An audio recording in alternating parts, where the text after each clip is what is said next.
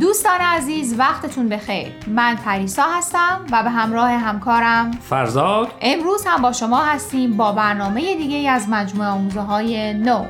در 10 دقیقه‌ای که امروز با شما هستیم خلاصه 2 مقاله دیگه از وبسایت بهای تیچینگز رو تقدیمتون میکنیم.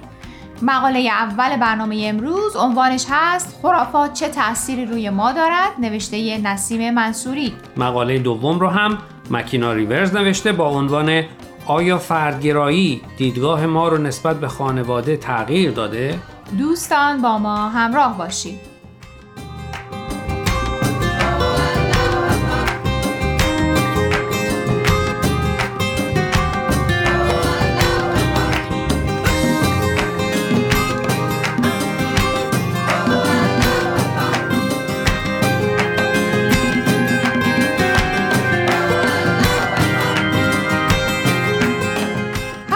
ابتدای برنامه گفتیم مقاله اول برنامه امروز رو نسیم منصوری نوشته با عنوان خرافات چه تأثیری روی ما دارد. نسیم منصوری اهل پراگ و در حال حاضر مشغول به تحصیل در 2 رشته مهندسی شیمی و نویسندگی حرفه‌ای در مقطع لیسانس در دانشگاه مساچسته. خب فرزاد چی فکر می‌کنی؟ به نظر تو خرافات چه تأثیری در زندگی داره؟ اصلا تأثیر داره؟ تأثیرش رو نمیدونم، اما خیلی ها هستن که به خرافات اعتقاد دارن و خیلی های دیگه هم هستن که منبع درآمدی از این پدیده برای خودشون دست و پا کردن. راست میگی، همین الان هم توی شهرهای بزرگ، تو محله های شلوغ، مغازه هایی هست که فال مردم رو میگیرن. باورت میشه؟ جالبه. تو خودت چند بار تا حالا فال قهوه گرفتی؟ زیاد. چند تا از حرفایی که فالگیر بهت گفت به واقعیت نزدیک بود؟ فالگیرایی که من دیدم ادعایی نداشتن که واقعیت رو میگن. از شوخی بگذریم، خیلی از ماها ممکنه گاهی از روی تفریح فالی هم بگیریم، اما فکر میکنم بهتره یادمون باشه که از حد سرگرمی رد نشیم، نذاریم که باورمون به خرافات روی سلامت روح و روانمون تأثیر بذاره. درسته، در آموزههای بهایی هم تاکید شده که باید خودمون رو از خرافات آزاد کنیم و چشممون رو به سمت حقیقت باز کنیم. در غیر این صورت پیدا کردن حقیقت غیر ممکنه.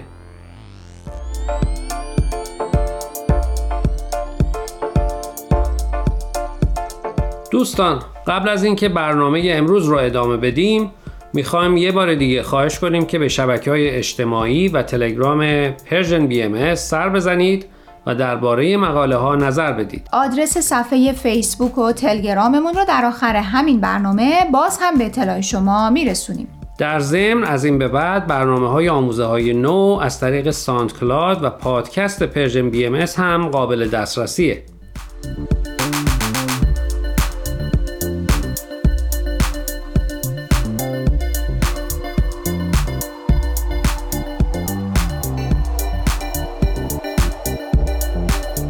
دوستان امیدواریم قسمت اول برنامه رو پسندیده باشید. در قسمت دوم مقاله آیا فردگرایی دیدگاه ما رو نسبت به خانواده تغییر داده، نوشته مکینا ریورز رو معرفی می‌کنیم.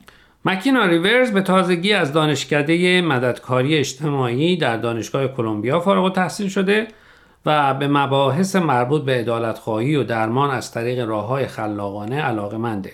مکینا مقاله‌اش رو با این مطلب شروع می‌کنه: فرقی نمی‌کنه اهل کجا باشیم و کجا بزرگ شدیم، اما به همه ما اهمیت خانواده یاد داده شده. یا میشه گفت هممون سر اهمیت وجود خانواده توافق داریم، اما آیا این برای کسایی که در خانواده‌های بزرگ شدن که رابطه سالم درش وجود نداشتم صادقه؟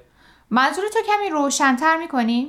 مثلا بچه‌هایی که پدر و مادر یا حتی خواهر و برادرشون آزارهای جسمی و روحیشون دادن، آیا اونا هم معتقدن که خانواده مهمه؟ سوال خوبیه. اصلا شاید همین بدرفتاری باعث شده که خیلی از افراد به سمت فردگرایی کشیده شدن. اما فکر نمی‌کنی همه ما احتیاج داریم که با شخص یا اشخاصی رابطه نزدیک داشته باشیم؟ با کسایی که بتونیم به راحتی ارتباط برقرار کنیم، از نگرانی‌ها و مشکلاتمون بگیم و شادی‌هامون رو قسمت کنیم. خب شاید بعضی‌ها، مخصوصاً اونایی که در خانواده‌های بزرگ شدن که اعضای خانواده با هم رابطه سالم و نزدیکی نداشتن، تونستن این رابطه رو با دوستانشون برقرار کنن و البته خوش به حالشون، چون بعضی‌ها ممکنه حتی دوستی هم نداشته باشن که بتونن بهش اعتماد کنن و رابطه نزدیکی برقرار کنن.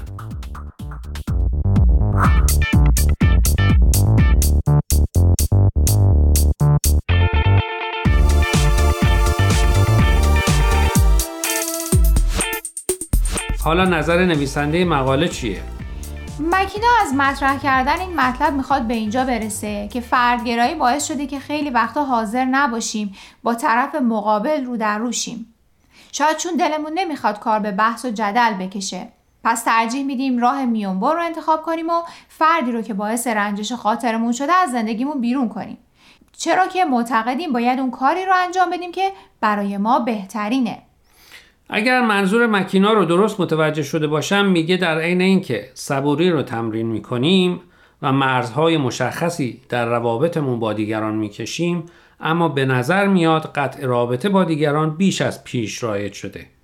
به راحتی افراد رو از زندگیمون بیرون میذاریم، چون برامون سخته در مورد مشکلی که بینمون هست یا دلخوری که پیش اومده باهاشون صحبت کنیم، در صورتی که میتونیم به جای این کار بهشون نشون بدیم که براشون ارزش قائلیم و ارتباط باهاشون برامون مهمه و برای همینه که به دنبال راه حل هستیم تا مشکل به وجود اومده در رابطمون رو برطرف کنیم.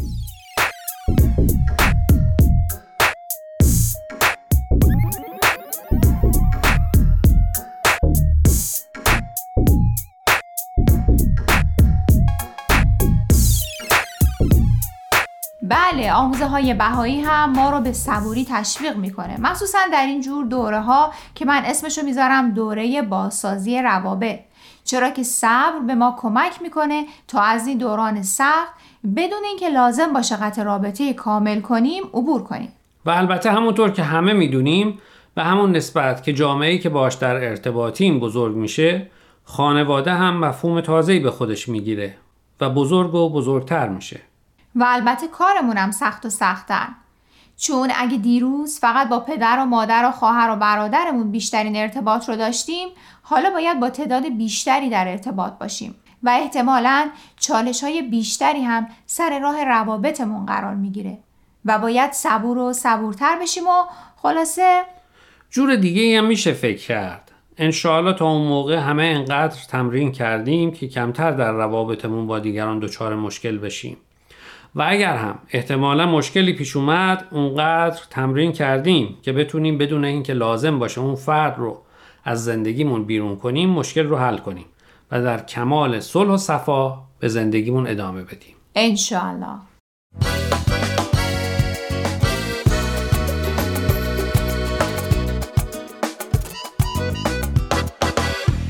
دوستان عزیز، امیدواریم برنامه امروز رو پسندیده باشید. لطفاً با ما تماس بگیرید و نظرتون رو راجع به این مقاله ها با ما در میون بذارید. آدرس ایمیل ما هست info@persianbms.org.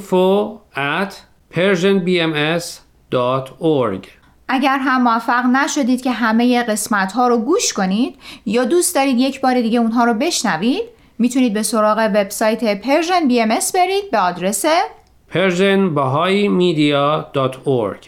در ضمن میتونید از طریق فیسبوک، تلگرام، اینستاگرام و ساوندکلاد پرژن BMS به همه برنامه‌های ما دسترسی داشته باشید و برنامه‌ها رو اونجا گوش کنید یا از طریق این رسانه‌ها برای ما نظر یا پیام هاتون رو بفرستین. اگر پادکست برنامه رو گوش کردید و خوشتون اومد، لطفاً به اون برنامه امتیاز بدید. خب دوستان، تا هفته آینده که به سراغ مقاله های دیگه و نویسنده های دیگه از وبسایت bahaiteachings.org بریم، من پریسا به اتفاق همکارم فرزاد از شما خداحافظی میکنیم. خدا نگهدار.